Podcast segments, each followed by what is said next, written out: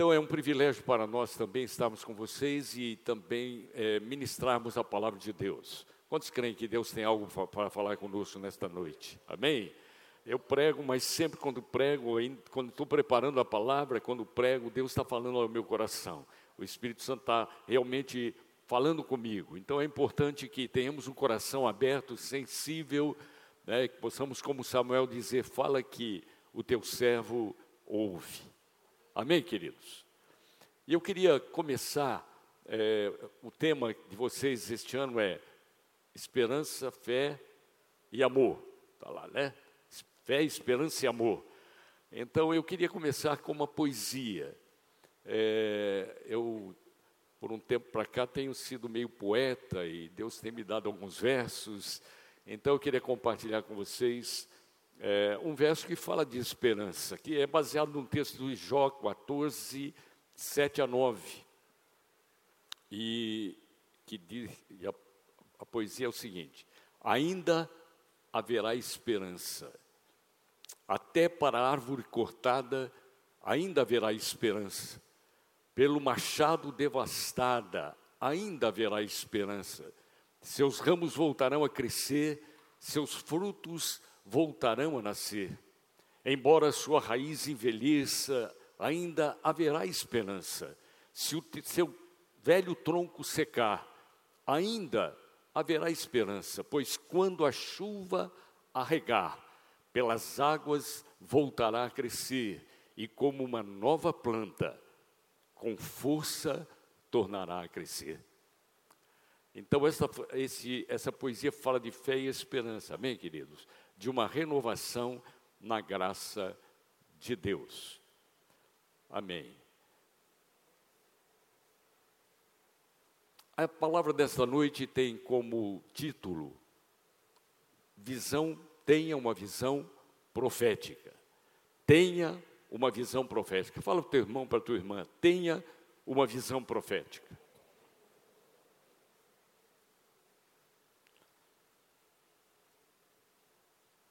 E eu quero também introduzir a palavra, fazer uma introdução antes da palavra, mais uma poesia. Vamos lá. Eu posso ver a luz. Eu posso ver a luz na noite mais sombria, sobre densas trevas. Eu posso ver a luz. Eu posso ver a luz no vale mais profundo de tristezas e temores. Eu posso ver a luz. Eu posso ver a luz em cima, nas montanhas ou no vale de incertezas. Eu posso ver a luz. Eu posso ver a luz ao levantar a fronte com fé e esperança ao contemplar Jesus. E ao contemplar Jesus, as trevas são dispersas, a noite se torna em dia, prevalece a plena luz. Cristo é a luz que ilumina meu caminho, minha vida, me livrou da morte eterna e me deu uma eterna vida. Aleluia. Quantos podem dizer amém?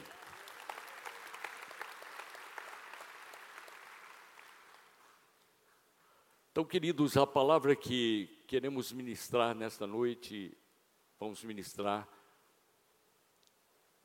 ela tem realmente uma importância muito grande para nós que somos crentes em Jesus Cristo. Né? E tenha uma visão, tenha uma visão profética.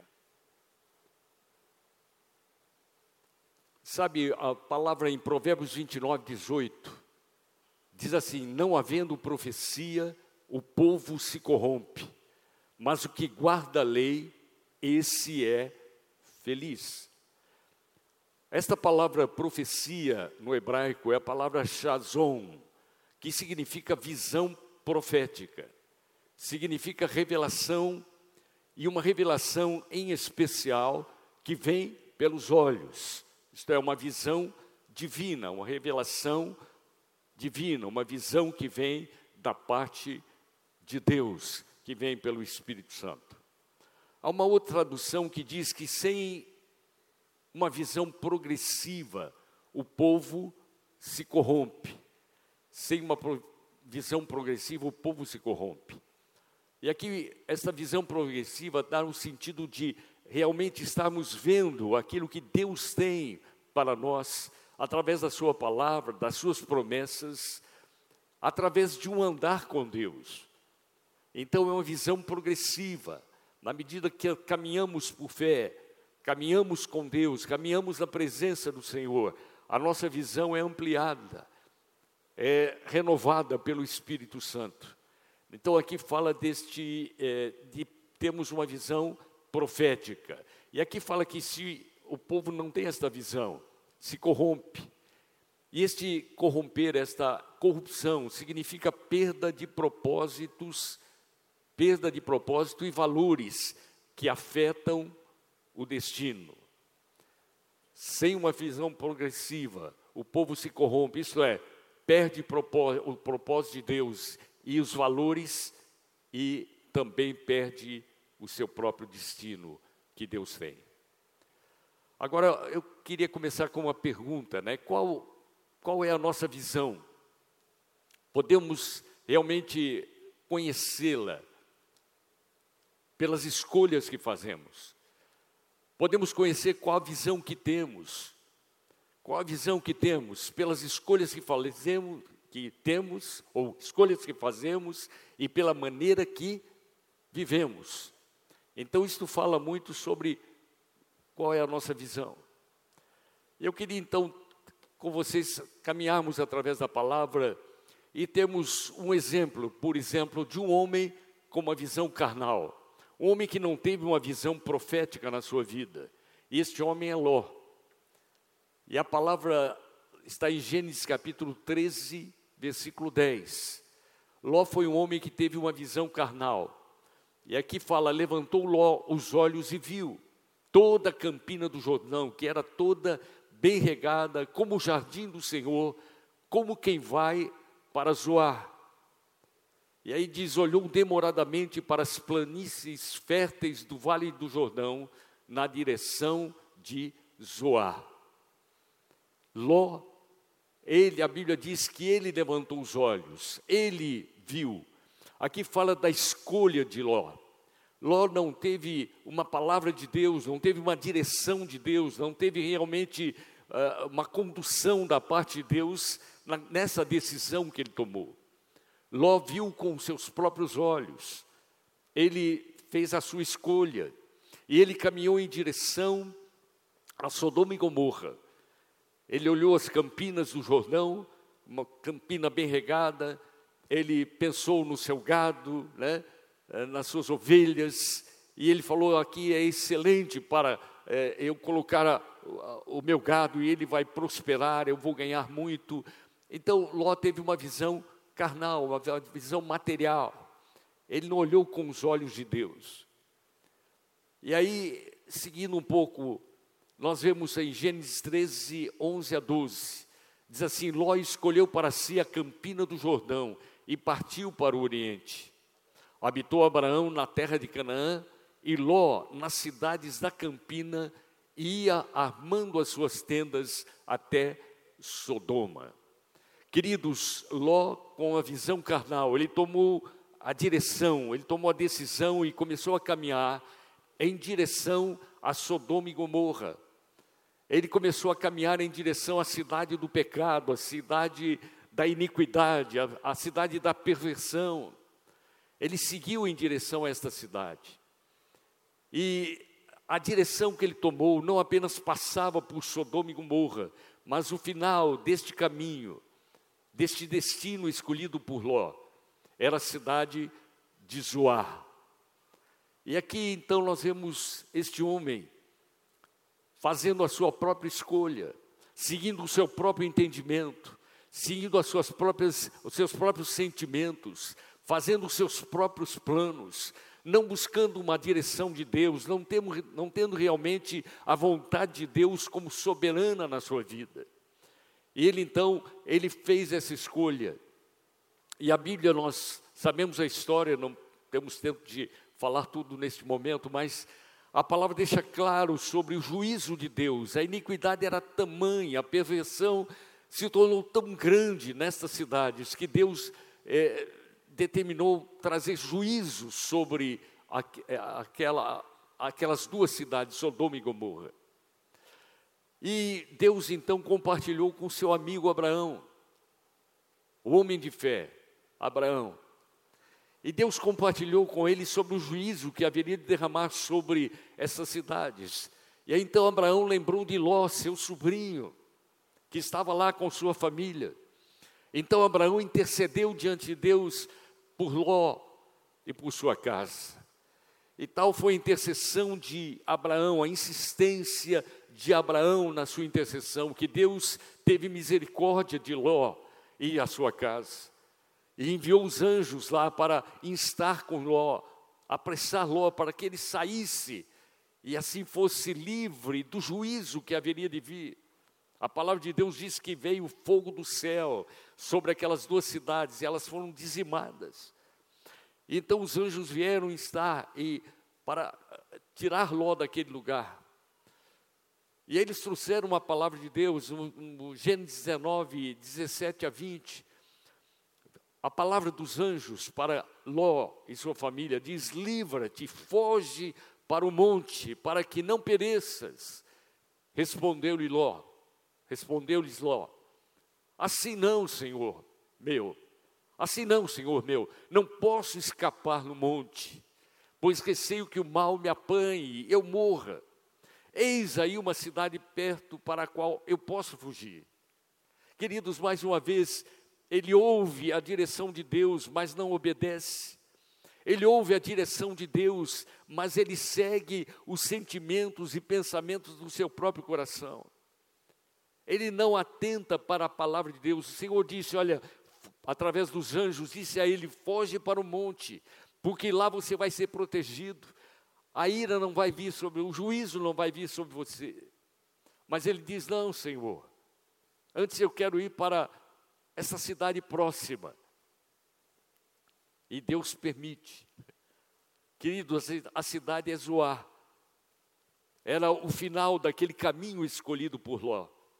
Era o final da escolha carnal de Ló. Né? Ele viu a planície do Jordão, conduzia a Sodoma e Gomorra, e o final desse caminho chegava à cidade de Zoar. Então, essa foi a escolha de Ló. Queridos, é a, a, o significado de Zoar. O significado de Zoar é insignificância. Então, Zoar significa, se bem que não significa nada, mas significa insignificância, significa sem valor, sem propósito. Esta palavra no original tem esse significado, um lugar sem propósito, sem significado, sem valor. Ele escolheu para si e para sua família, né? um lugar sem importância, sem valor. Ele caminhou para zoar. Agora, isso não foi o fim. Esse não foi o fim, queridos.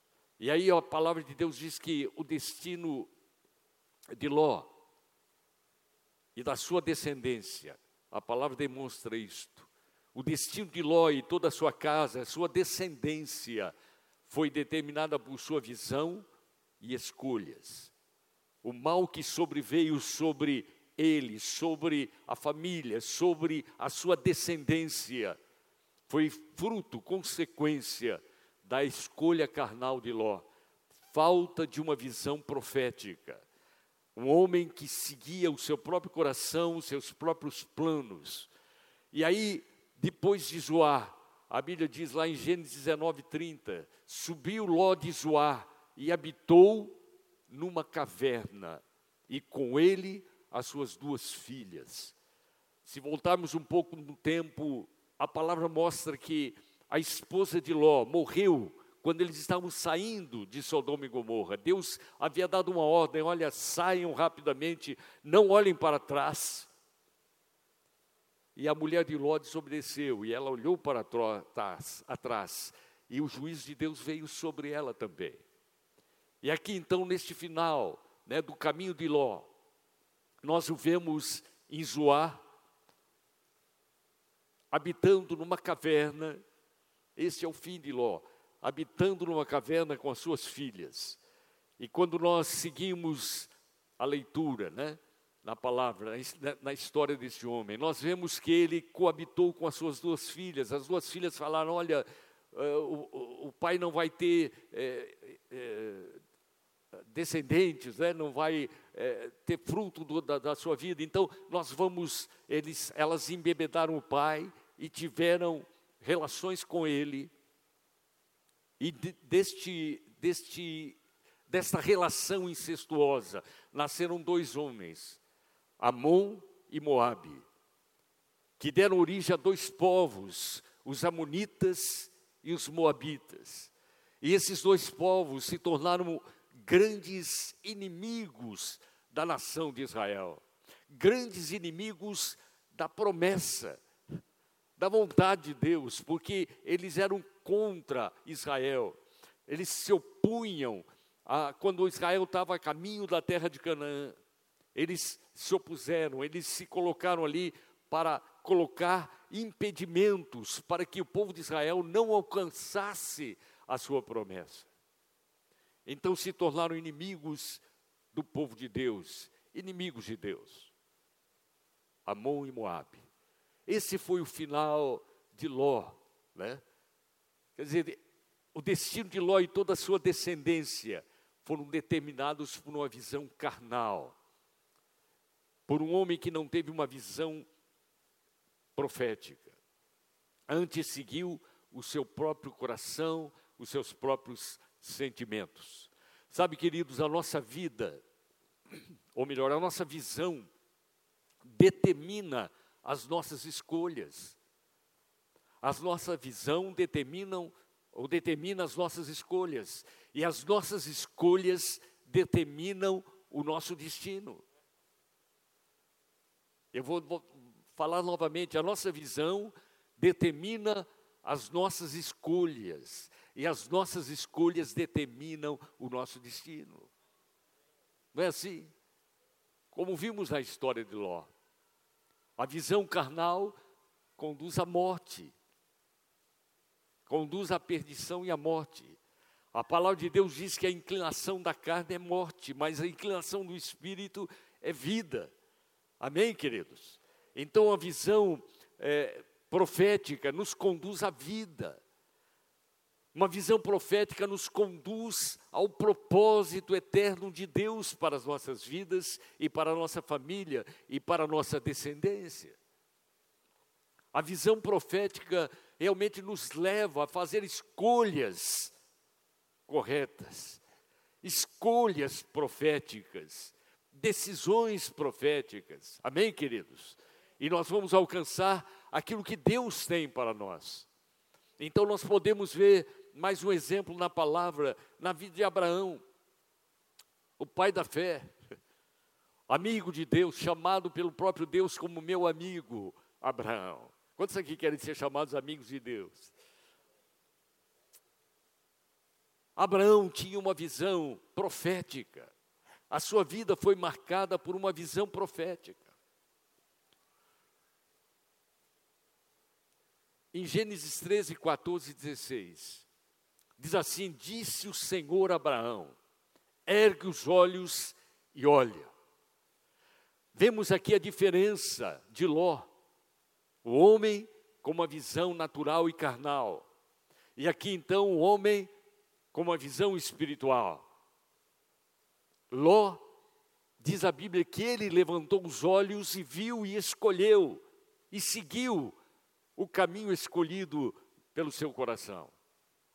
Aqui, queridos, a palavra de Deus diz assim: Disse o Senhor Abraão, Deus falou, amém? Era a escolha de Deus, era a vontade de Deus, era o propósito de Deus, eram as promessas de Deus para este homem. Disse o Senhor Abraão: ergue os olhos e olha desde onde estás para o norte, para o sul, para o oriente, para o ocidente, porque toda esta terra que vês, eu te darei, a ti, a tua descendência, para sempre. Aleluia. Amém, queridos? Deus falou com ele. Foi a palavra de Deus vindo para ele. Abraão era um homem de uma visão profética. Aqui nós vemos que Deus falou: olha para todo lado, norte, sul, oeste, tudo isto eu te dou, tudo isso será teu e da tua descendência. Eh, queridos irmãos, aqui nós vemos claramente que até mesmo aquilo que Ló havia escolhido passou a pertencer a Abraão. Amém? Estava incluído. Nós cremos, queridos, que depois do juízo de Deus, Deus trouxe uma restauração para aquela região. As campinas novamente se tornaram verdes. Novamente a prosperidade veio sobre aqueles lugares, né? Aquela campina, porque a terra agora era de Abraão e da sua descendência. Você pode dizer amém? Era escolha de Deus para a sua vida. E Abraão caminhou né, por, aquele, por aquelas terras e por onde ele ia. Abraão pegava pedras e levantava um altar. E ali invocava o nome do Senhor e adorava a Deus. Era como se ele tivesse dizendo: Deus, se o Senhor não estiver comigo aqui, se o Senhor não estiver comigo, Senhor, eu não vou permanecer aqui. Amém? Eu quero que o Senhor esteja comigo. Ele era um adorador, alguém que louvava, adorava a Deus, buscava intensamente a presença de Deus, de tal maneira que a Bíblia diz que Abraão andou com Deus. E de tal maneira Abraão andou com Deus, que Deus disse: Olha, esse aqui é meu amigo. Quantos aqui querem ser amigos de Deus? O segredo é andar com Deus. Amém, queridos? É andar com Deus, é ouvir a voz de Deus, é, como diz a, a, a palavra, né? Obedecer ao Senhor. Abraão foi chamado amigo de Deus. E seguindo Hebreus 11, queridos, Hebreus 11 tem mais de 20 vezes essa expressão pela fé ou por meio da fé, mais de 20 vezes. Tudo ali acontece, tudo em Deus acontece por meio da fé. Amém? Amém, queridos? Por meio da sua graça e do seu poder. Então, mais de 20 vezes pela fé.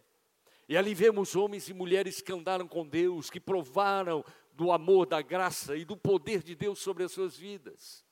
Nem todos alcançaram plenamente naquele tempo que viveram. Mas agora eles estão já participando da glória com Deus, amém, queridos? Já estão na presença de Deus.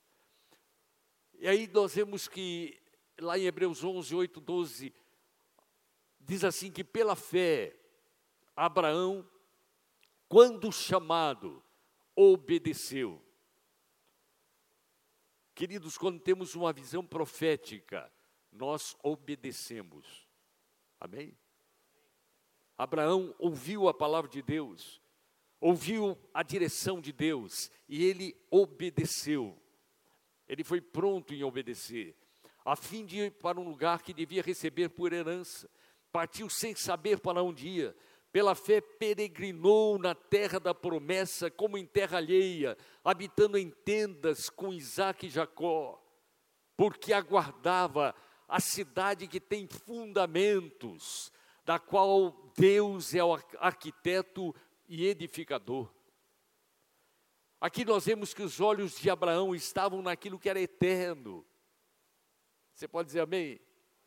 Queridos, nós precisamos ter uma visão profética, precisamos ter os nossos olhos postos em Deus, precisamos ter os nossos olhos naquilo que é eterno. Tudo isso vai passar. Eu sou abençoado nesta terra, eu tenho sido abençoado nesta terra. Deus tem me abençoado, suprido, realizado tantas coisas na minha vida e através da minha vida. Eu louvo a Deus por isto. Mas está passando. Amém? Está passando. Eu estou com 75, não parece. Diz que amém, amém. Não parece. 75. Vou fazer 76 em maio. E estou no pique, né? Amém? Estou no começo de um novo ministério. Aleluia. Mas, queridos, nós estamos de passagem. E Abraão tinha esse, essa consciência em Deus: eu sou um peregrino. Ele, ele viveu armando tendas, ele peregrinou por toda a terra, ele tomou posse: essa terra é minha, Deus me deu. Eu sou um homem abençoado. Amém, queridos? Minha família abençoada, meu, meus filhos, minha, meus, é, minha posteridade será abençoada, porque Deus tem me dado uma palavra, uma promessa. E eu posso ver além. Eu posso ver além do natural, do material, eu posso olhar o eterno, eu posso ver aquilo que Deus tem para mim, não apenas neste tempo, mas por toda a eternidade. Sabe, queridos, quando temos uma visão do eterno, uma visão daquilo que é, é, é em Deus eterno, as coisas perdem um pouco do seu brilho neste mundo. Você pode dizer amém? Diante da glória de Deus. O brilho deste mundo é ofuscado pela glória de Deus. Abraão tinha uma visão profética. Os olhos dele estavam postos no que é eterno. Sabe como Abraão eu e você precisamos ter uma visão profética que significa ter a capacidade de ver na perspectiva de Deus. Se nós pararmos um pouquinho para pensar, os muitos problemas que passamos, muitas lutas, adversidades, são frutos da nossa escolha errada. São frutos de não esperarmos Deus falar, Deus mostrar, Deus conduzir, Deus indicar o caminho. Você pode dizer amém? Ou só acontece comigo? Pode dizer amém? Então, como Abraão, precisamos ter uma visão na perspectiva de Deus. E aí diz assim, lá em Gênesis 15, 5, diz: O Senhor levou Abraão para fora e disse: Olha para o céu e conte as estrelas se puder. Pois bem, será esse o número dos seus descendentes. Queridos, Abraão estava na tenda, e se a gente volta no, no, texto ali, a gente vai perceber o seguinte: Abraão estava de alguma maneira se lamentando. Quando sabem que, mesmo sendo uma pessoa de fé, às vezes a gente tem um momento de vacilo. Sim ou não? Ou só acontece comigo? Não, é aí que precisa buscar mais a Deus, não é verdade? Mas ele estava ali na tenda, o tempo estava passando. Ele tinha promessa de Deus: eu vou te dar um filho, né? Eu abençoarei através do seu filho toda a sua descendência. Havia promessa de Deus sobre ele, mas o filho não nascia. Abraão já estava velho, sua esposa velha, e ele estava falando com Deus: Deus, eu já estou velho eu não tenho, não tenho filho. Então é o seguinte, Deus, eu, é, será que eu estou entendendo? Eu tenho que pegar então meu servo, a quem eu amo, que me serve na minha casa, e fazer dele o meu herdeiro? Esse, esse era o momento que Abraão estava vivendo ali, debaixo da sua tenda.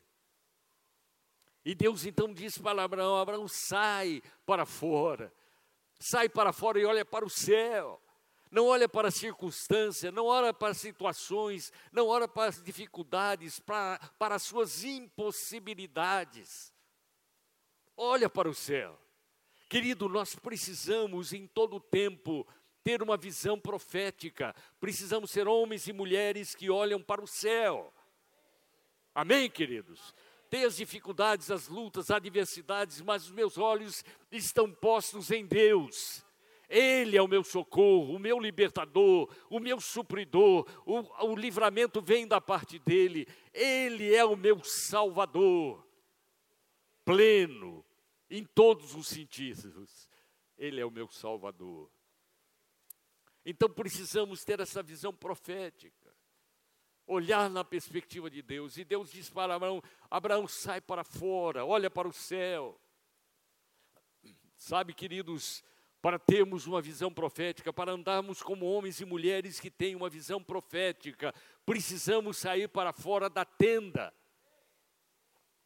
Precisamos sair para fora da tenda, tenda da vontade egoísta, como Ló teve, tenda da carnalidade, tenda da incredulidade, tenda da ansiedade, e você pode colocar o sentimento que quiser, tem três pontinhos aí. Sair da tenda, tenda da autocomiseração, coitadinho de mim, ai de mim, Queridos, eu posso olhar para mim e dizer: ai de mim, mas glória a Deus que Deus está comigo. Amém, queridos? Deus está comigo. Ele é a rocha da minha salvação. Não há vacilo em Deus quando nós cremos nele e confiamos nele na sua palavra. Você pode dizer amém? Sabe, queridos, precisamos sair da tenda quando a nossa visão está em Deus, quando a nossa visão está, está em Suas promessas e propósitos, os nossos valores e prioridades mudam e o nosso destino muda. Você pode dizer amém? O nosso destino muda. O nosso destino não é zoar, não é zoar, Deus não quer que nós caminhemos na nossa vida e cheguemos a um momento, num lugar sem propósito, um lugar sem significado, um lugar sem valor, zoar, o lugar da zoeira, né? Só um rio, então não foi boa piada.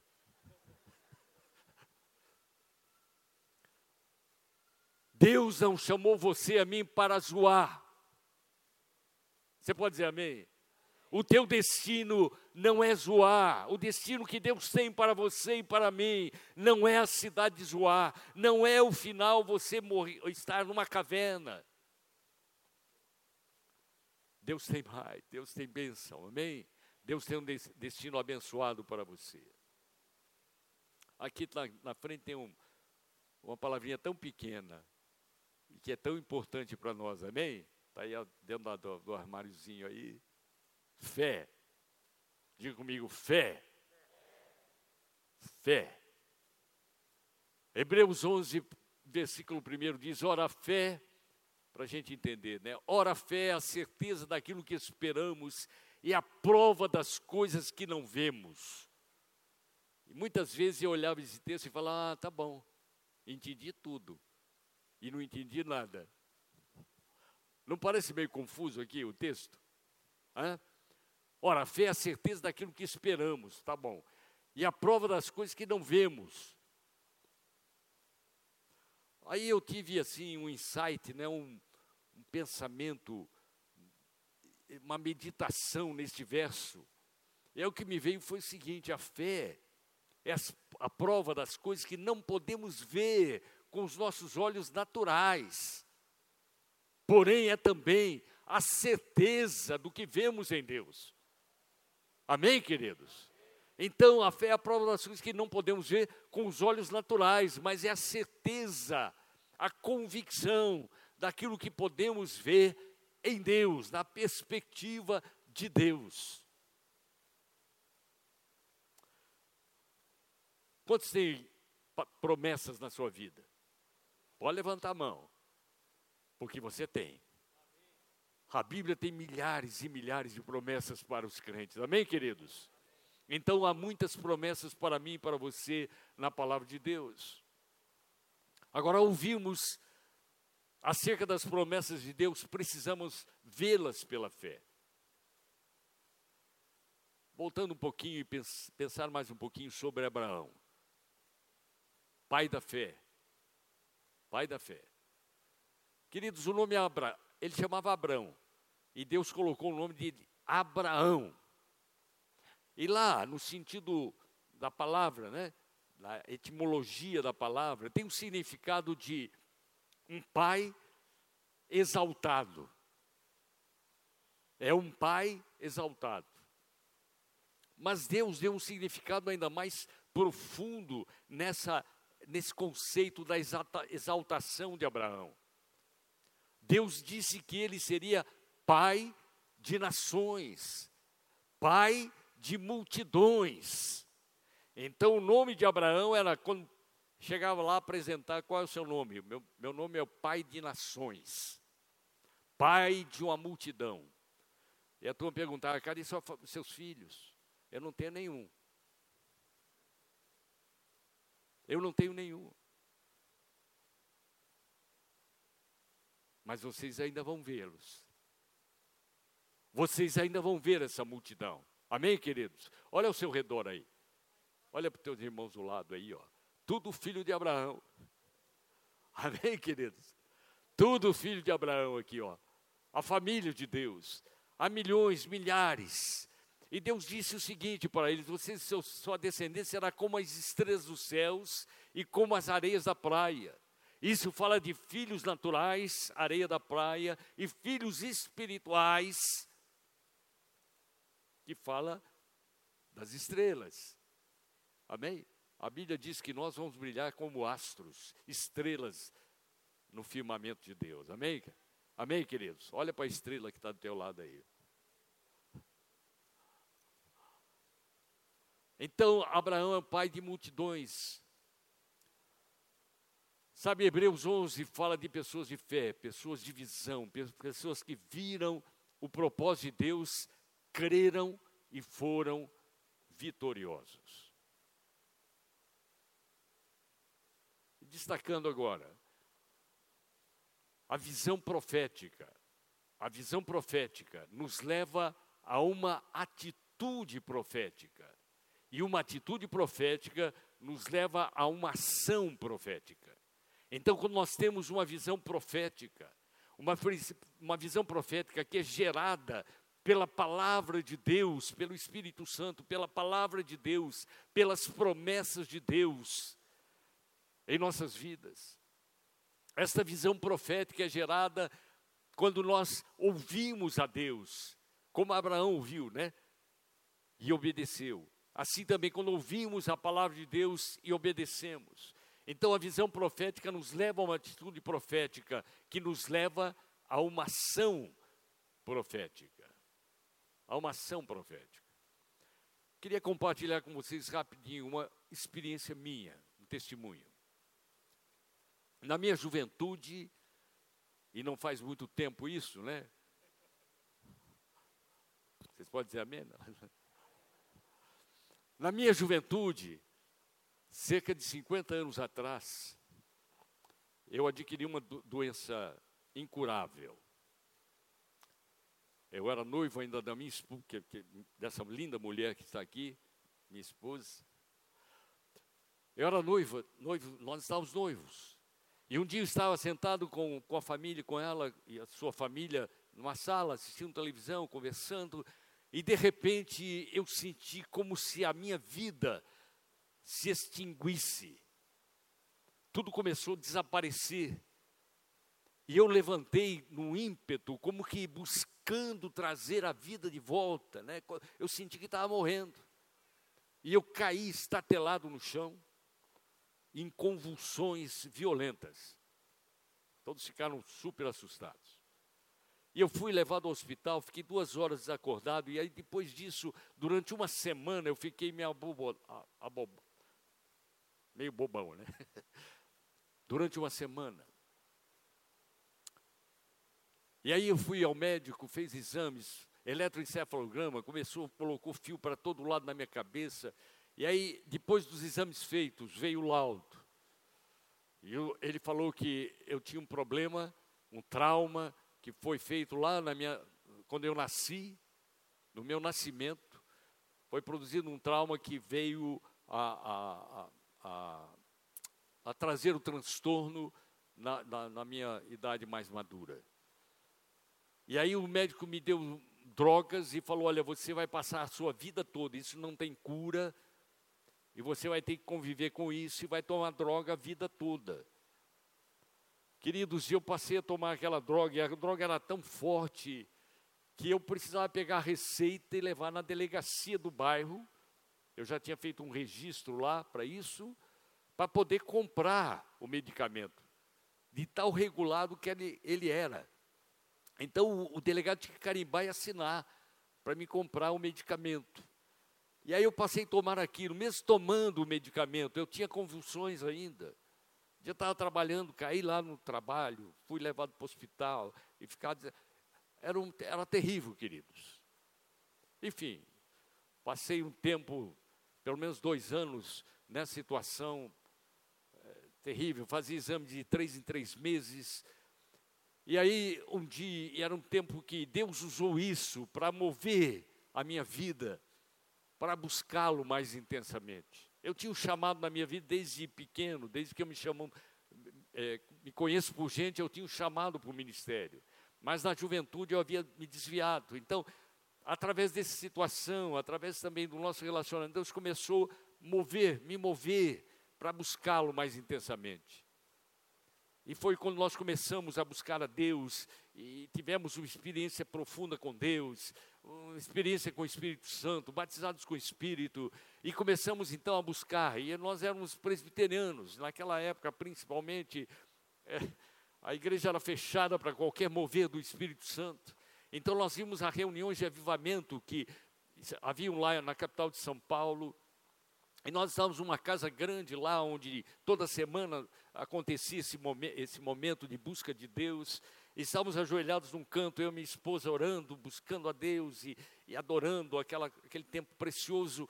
Uma irmã que estava num canto oposto de uma sala grande, ela veio, ela não me conhecia, não sabia minha história, veio até mim e disse: Olha, eu não sei, Deus me incomodou e mandou falar para você que Deus quer curar você de uma enfermidade incurável. E Ele tem um chamado para a sua vida, um chamado para o ministério. Queridos, eu recebi aquela palavra. Eu fui para casa. Aquela palavra gerou em mim uma visão profética. Uma visão profética. Eu fui para casa com o sentimento: eu vou ser curado. A cura está chegando. Amém? O milagre de Deus está chegando. Eu fui para minha casa, eu chegando ali, eu peguei todos os medicamentos, eu tinha recém comprado uma quantidade. Eu peguei todos os meus medicamentos e peguei os frascos, abri todos eles, cheguei no vaso sanitário e despejei todo aquele medicamento no vaso. E dei a descarga. E eu vi aquele som de confirmação. Uau!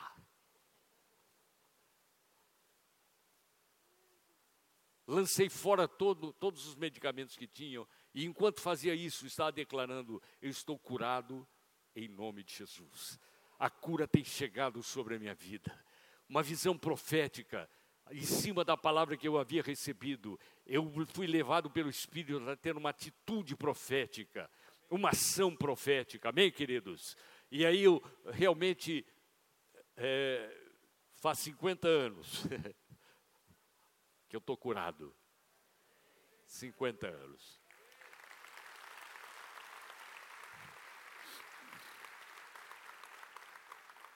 Glória a Deus. Curado. Sabe, irmãos, e, e nós tínhamos iniciado um grupo de jovens e tocávamos, íamos nas praças evangelizar, íamos nas igrejas falar de avivamento. Era um grupo de jovens. E nós íamos e, e eu ainda sentia, eu senti o problema. Eu tive alguns ameaços de ter é, convulsão, mas eu Todo o tempo eu declarava, eu chegava diante das pessoas, louvava aquele tempo de louvor, na hora de pregar a palavra, eu dava o testemunho: Jesus Cristo me curou. A cura chegou sobre a minha vida. E depois, então, quando eu fui ao médico, primeira oportunidade, ele pôs aqueles fios na minha cabeça. E aí, depois do exame feito, ele chegou para mim e falou: Escuta, você não tem mais nada. O que aconteceu? Eu falei, foi Jesus que curou a minha vida. Amém, queridos? Jesus curou a minha enfermidade. E faz 50 anos, então, que eu estou curado completamente. Aquilo que o médico disse que era para toda a vida, Deus libertou. Amém. Glória a Deus. Sabe, queridos, essa é uma experiência minha. Eu não estou aqui ensinando que todo mundo tem que fazer isso, pegar o remédio e jogar fora. Amém? Você tem que buscar ouvir de Deus. Nós temos falado isso aqui. Ter uma visão profética é fruto de um ouvir de Deus. É fruto de um andar com Deus em obediência. Amém? É fruto disto, não uma impulsividade. A fé não busca em nós a impulsividade. Não, busca em nós uma visão profética, que é fruto da palavra, que é fruto das promessas, que é fruto de andar em obediência a Deus. Deus tem bênção para a tua vida, amém? Deus tem bênção para nós, Ele é um Deus galardoador daqueles que o buscam. Aleluia. Sabe, queridos, e seguindo um pouco a palavra, quando temos uma visão, a visão profética nos leva a ultrapassar obstáculos, ultrapassar oposições, barreiras. Marcos 2 não vai aparecer aqui, é, é só um, um, texto que está aqui separado, Marcos 2, 3 a 5, depois 11 a 12, nos mostra um momento em que homens pegaram o seu companheiro, um, um, uma pessoa que era paralítica, que estava ali condenada a viver o resto da sua vida no leito, dependendo dos outros. E esses quatro amigos fizeram o seguinte: eles ouviram, Cristo vai estar naquele lugar, nós vamos levá-lo para ser curado. Eles tiveram uma visão profética, amém? Eles olharam, Jesus está lá.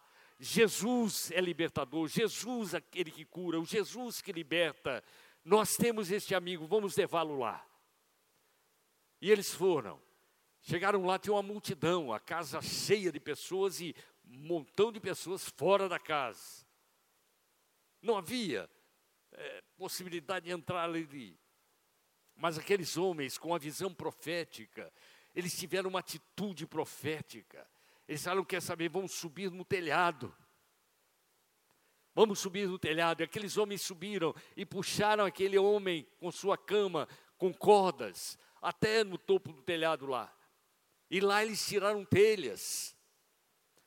É como se dissesse: olha, o que estamos vendo em Deus, o que estamos esperando em Deus, não vai nos impedir, nada vai nos impedir não tem obstáculos, não tem oposição, não tem barreiras que vão nos vai se interpor entre nós e a bênção, entre nós e a cura, entre nós e o milagre.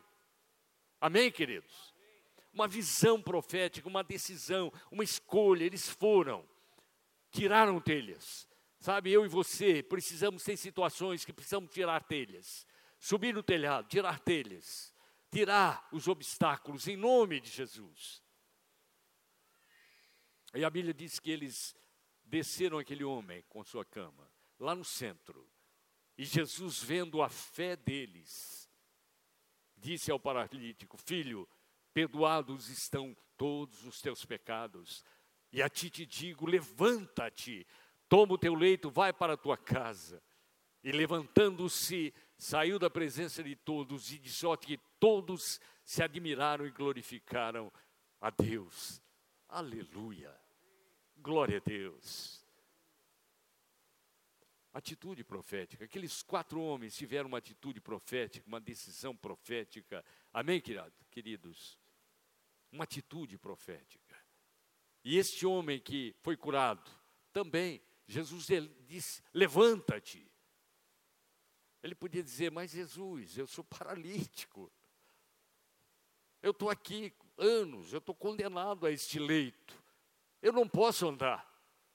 Mas este homem também teve a visão profética, amém? A palavra de Deus veio sobre ele e gerou nele uma visão profética, ele teve uma atitude profética, ele levantou-se, tomando a cama sobre si, ele saiu com a bênção de Deus. saiu com o milagre do Senhor na sua vida. Você pode dizer amém?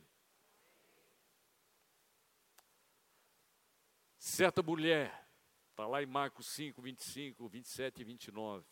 Certa mulher, durante 12 anos, ela sofreu de uma hemorragia. 12 anos. A Bíblia diz que ela gastou todos os seus bens com os médicos, sem sucesso.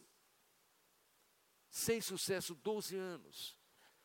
Agora, essa mulher ouve que Jesus está passando.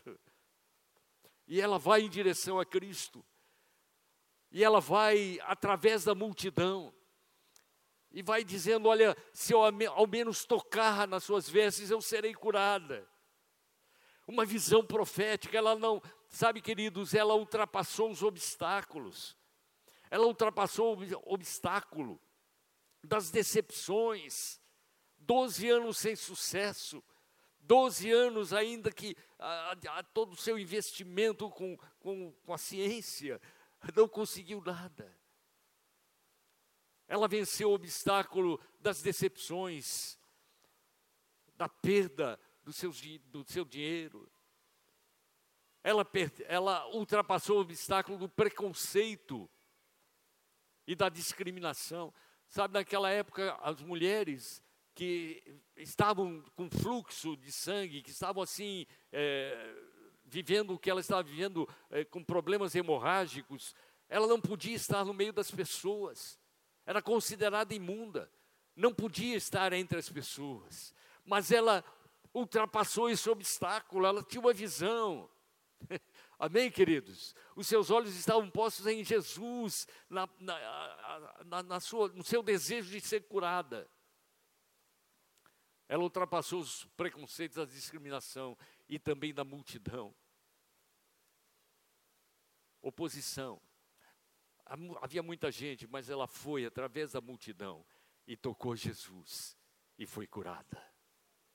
Quem tem uma visão profética ultrapassa obstáculos, ultrapassa barreiras, ultrapassa oposições. Paulo e Silas, essa história está lá em Atos 16, 23, 26. Paulo e Silas foram açoitados, porque serviam a Deus, porque estavam pregando a palavra, estavam, através do Espírito Santo, convertendo pessoas a Cristo, fazendo a obra de Deus. Queridos, e por isso eles foram açoitados, violentamente açoitados. E agora estavam presos em cadeias no tronco, feridos, doloridos. Imagina, açoites, né? com quantas feridas eles estavam ali. E a Bíblia diz que à meia-noite eles estavam ali lamentando, dizendo: Deus, o Senhor nos chamou, nós obedecemos. Nós fomos, nós estamos te servindo, fazendo a tua obra, e o Senhor permite acontecer isso. Não é isso que a Bíblia mostra. O que a Bíblia nos diz é que estes homens que tinham realmente uma visão profética, tiveram uma atitude, uma ação profética. Diz assim que à meia-noite, Paulo e Silas oravam e cantavam louvores a Deus. Presos, açoitados, feridos, doloridos, eles adoravam a Deus. Sabe, queridos, nós precisamos ter essa atitude, né? Quando Deus nos chama para fora da tenda, olhar para o céu, olhar para aquele que está no alto e sublime trono, reinando agora, reinando em meio às nossas circunstâncias, tempestades, aflições, problemas, lutas, o Senhor está no trono. Você pode dizer amém? Ele está assentado no alto e sublime trono. O Todo o poder está em Suas mãos. Ele tudo pode.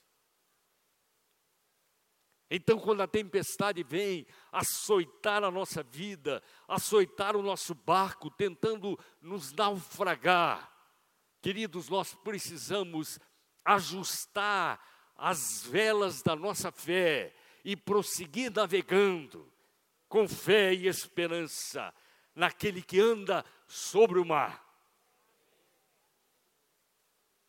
Você pode dizer amém? Visão profética. Tempestade está aí, barco enchendo de água. Estou sendo açoitado pelo vento e pelas ondas. Mas eu vou usar esse momento para ajustar as velas da fé e seguir navegando, olhando para aquele que anda sobre as águas. Você pode dizer amém? Nós precisamos ter essa visão no meio das tempestades da nossa vida ter uma, uma visão profética. Jesus está andando sobre as águas, Jesus está andando sobre o mar. Amém, queridos? A Bíblia diz que Deus abre caminhos no meio da tormenta. Deus conduziu o seu povo a Canaã através do caminho do deserto. Queridos, não tem caminho no deserto. Deus abriu um caminho para eles. Deus preparou um caminho para eles. Noite coluna de fogo, dia, nuvem protetora.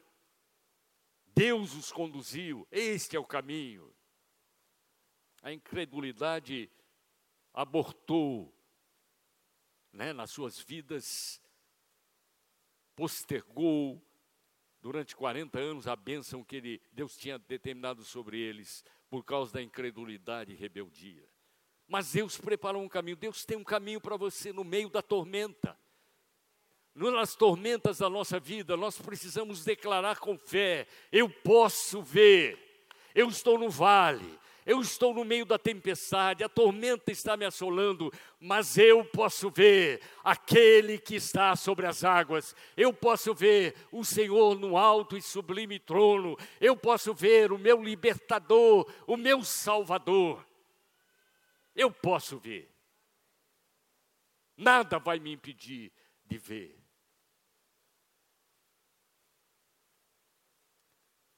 Paulo e Silas estavam adorando a Deus. A prisão foi aberta, os grilhões se partiram e eles se viram livres pelo poder de Deus. Sabe, queridos, todos nós passamos por momentos difíceis. Pode dizer amém? Eu já passei por N momentos difíceis, mas em todos esses momentos eu vi a graça, a misericórdia, o cuidado, o amor, a proteção, o suprimento do meu Deus sobre a minha vida. Coisas até simples.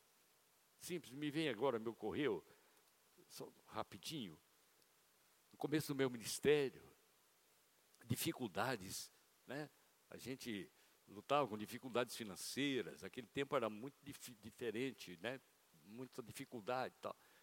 E eu estava com um carrinho Polara, só os mais antigos sabem o que, é, né, irmão? Dodge Polara. E não tinha mais peça, vivia quebrando, era uma situação. E eu estava levando meus filhos para a escola. Estava levando os meus dois filhos mais velhos, os três, não lembro, para a escola. E eu falei para eles, filhos, nós vamos ganhar um carro. E eles perguntaram para mim, mas pai, como que você sabe que nós vamos ganhar um carro? Eu falei, porque esse aqui não presta mais. E eu não tenho dinheiro para comprar outro. Então nós vamos ganhar um carro. Passou uma semana. Não foi 40 anos, não, uma semana. Uma semana, uma irmã, porque eu fui pastor um bom tempo lá em São Paulo, né? E uma irmã veio lá de São Paulo para Campinas, falou, pastor, é o seguinte, eu recebi uma herança, um dinheiro, e eu estava orando, e Deus falou, olha, vai lá levar para o pastor Rony essa quantia, que é para ele trocar o carro. Uma semana depois. Aleluia! Queridos, é aquela consciência, o meu Deus é o meu supridor é o meu supridor. Quantos podem dizer, o Senhor é o meu supridor? Ele supre, Ele cuida. Isso é uma tantas outras histórias, mas passei momentos de dificuldade, dificuldade difícil. Tem o dia dos cinco centavos, era o dinheiro que eu tinha, cinco centavos, dois filhos. Nada mais tínhamos, ninguém sabia da nossa situação.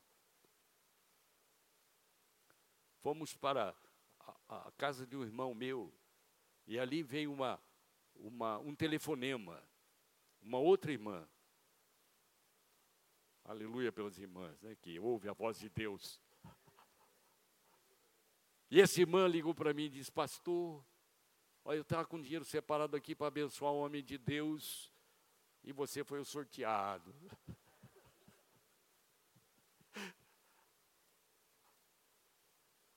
E ela mandou oferta. Naquele mesmo dia eu recebi um emprego. Eu estava sem emprego. Recebi um emprego. No mesmo dia. E o dinheiro que ela me deu, eu peguei minha esposa, fomos lá, pegamos carrinhos do supermercado, aquele carrinho maior, né? Enchemos de compra. Fiquei falando, ó, o mês seguinte a gente já vai ter, porque eu tenho trabalho, então vou ter o salário já próximo mês. Eu não estava integralmente no ministério ainda. E aí então foi lá, enchemos o carrinho. O dia dos cinco centavos. Nunca me esqueço isso. Quantos aqui já tiveram o dia dos cinco centavos?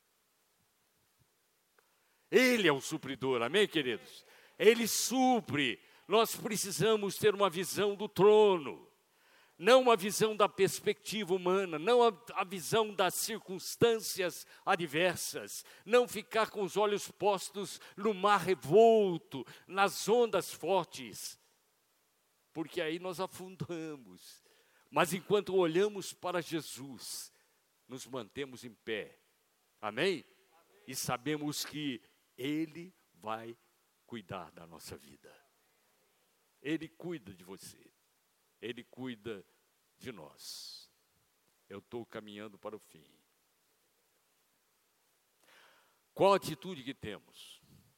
Uma pergunta para nós pensarmos um pouquinho, refletirmos. Qual a atitude que temos quando as situações parecem não ter solução? Quando diante de luta, grande problema, necessidades, enfermidade, qual tem sido a nossa atitude? Qual tem sido a nossa atitude quando o inimigo vem nos intimidar, zombar, acusar, procurando tirar a nossa paz, sugerindo que não há solução, que não há esperança para nós? Quantos já tiveram um sentimento assim? Passamos por situações assim. Mas eu queria compartilhar com vocês rapidamente um exemplo Ezequias, rei de Judá. Ele passou por um momento difícil. Senaqueribe, o rei da Síria, possuidor de um poderoso exército, vinha devastando as nações ao redor de Judá. Vinha devastando as nações. Pior que o Putin, né? Pior que o Putin. Estava lá, né? Nas Croácias da vida, lá, nas. É Croácia lá que está. Enfim. Tomando as nações. Ele se aproxima de Jerusalém com arrogância, com um grande exército, e ele envia um capitão para amedrontar e intimidar o rei. Ezequias. E ele diz assim: diz o sumo rei, o rei da Síria. Queridos, o sumo rei é o Senhor, amém?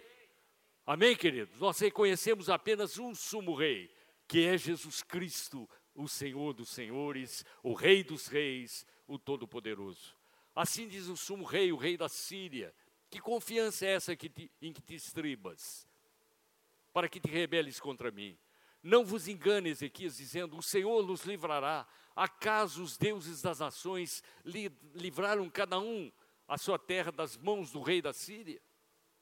Ele está comparando Deus com os deuses que não são deuses. Qual seria a nossa atitude diante de tal situação? Como agiríamos diante dessa palavra devastadora, né? intimidadora. Medo, angústia, desespero, murmuração. Sabe, precisamos entender: a murmuração é a expressão da incredulidade. O louvor é a expressão da fé. Amém? Se você é alguém de fé, que eu creio que é, a expressão da fé é louvor, é adoração. Paulo e Silas na prisão, eles estão expressando fé, louvando e adorando ao Senhor. Murmuração é expressão da incredulidade. Como Ezequias reagiu? Tendo Ezequias ouvido isto, rasgou as suas vestes, cobriu-se de pano de saco e entrou na casa do Senhor. E não apenas isto, ele pegou Eliaquim, enviou Eliaquim ao profeta Isaías. Ele queria ouvir a voz de Deus, ele queria ouvir a palavra de Deus, ele queria saber o que Deus tinha para ele naquele momento. Ele não atentou para a, as ameaças do rei da Síria, de Senaqueribe. Ele queria ouvir Deus, ele queria receber a palavra de Deus. Sabe, queridos, quando vem a luta, a tribulação, nós precisamos ter essa atitude. Eu quero ouvir Deus, o que Deus tem para mim nesse momento, o que Ele quer me ensinar, o que Ele quer revelar, qual o livramento que Ele quer me dar. Amém, queridos? Precisamos ter essa atitude diante de Deus. Ele se humilhou. É como se ele dissesse: Deus, eu não posso, eu não tenho como vencer isto. Ele entrou na casa do Senhor. Ele entrou na casa da palavra. Ele entrou na casa das promessas. Ele lembrou-se quando esta casa foi inaugurada.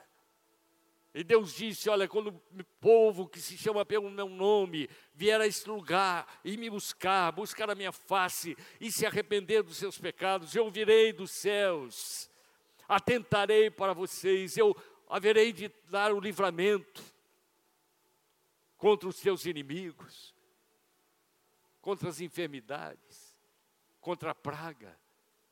Amém? Ele foi à casa do Senhor, eu creio que esta palavra estava dentro dele. Eu estou indo à casa da promessa, à casa da palavra, eu, eu, estou indo para a casa do livramento, a casa onde Deus disse que ali Ele ouviria a nossa voz e atentaria para a nossa situação e traria a bênção e o livramento.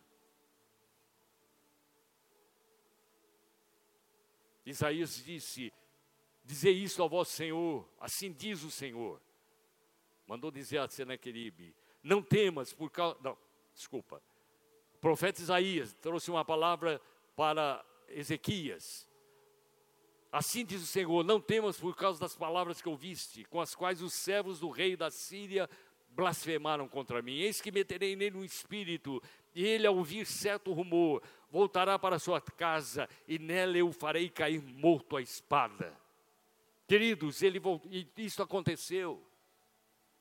Ele voltou para a sua terra e foi morto por um dos seus próprios filhos, que tomou o seu reino. A palavra de Deus se cumpriu plenamente sobre a vida dele. Você pode dizer amém? Aleluia. Ezequias teve uma visão e atitudes proféticas. Ele recebeu uma carta. Depois disso, ele recebeu mais uma carta do rei Senaqueribe. E diz a palavra lá em Isaías 37, 14, 16: Tendo Ezequias recebido a carta das mãos dos mensageiros, leu-a. Então subiu à casa do Senhor, estendeu-a perante o Senhor. Ele estendeu a carta ameaçadora, a carta que trazia uma sentença de devastação e morte para ele e para a nação de Judá. Ele estendeu a carta diante do Senhor, dizendo: Ó Senhor dos exércitos, Deus de Israel, que estás entronizado acima dos querubins, tu somente és, o Deus de todos os reinos da terra, tu fizeste os céus e a terra. Essa foi a atitude de Ezequias. Ele pegou a, a carta afrontadora, ameaçadora, sentença de morte para ele e para o povo. Ele levou diante do Senhor, estendeu a carta diante de Deus e disse: Senhor, tu estás no trono. Querido, diante das cartas ameaçadoras, olhe para aquele que está no trono. Amém? olhe para aquele que está no trono, aquele que está entronizado acima dos querubins.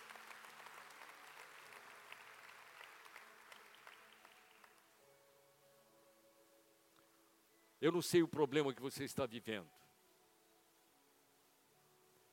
Talvez você tenha uma carta do inimigo contra você. Talvez você tenha uma carta né, ameaçadora sobre a tua vida.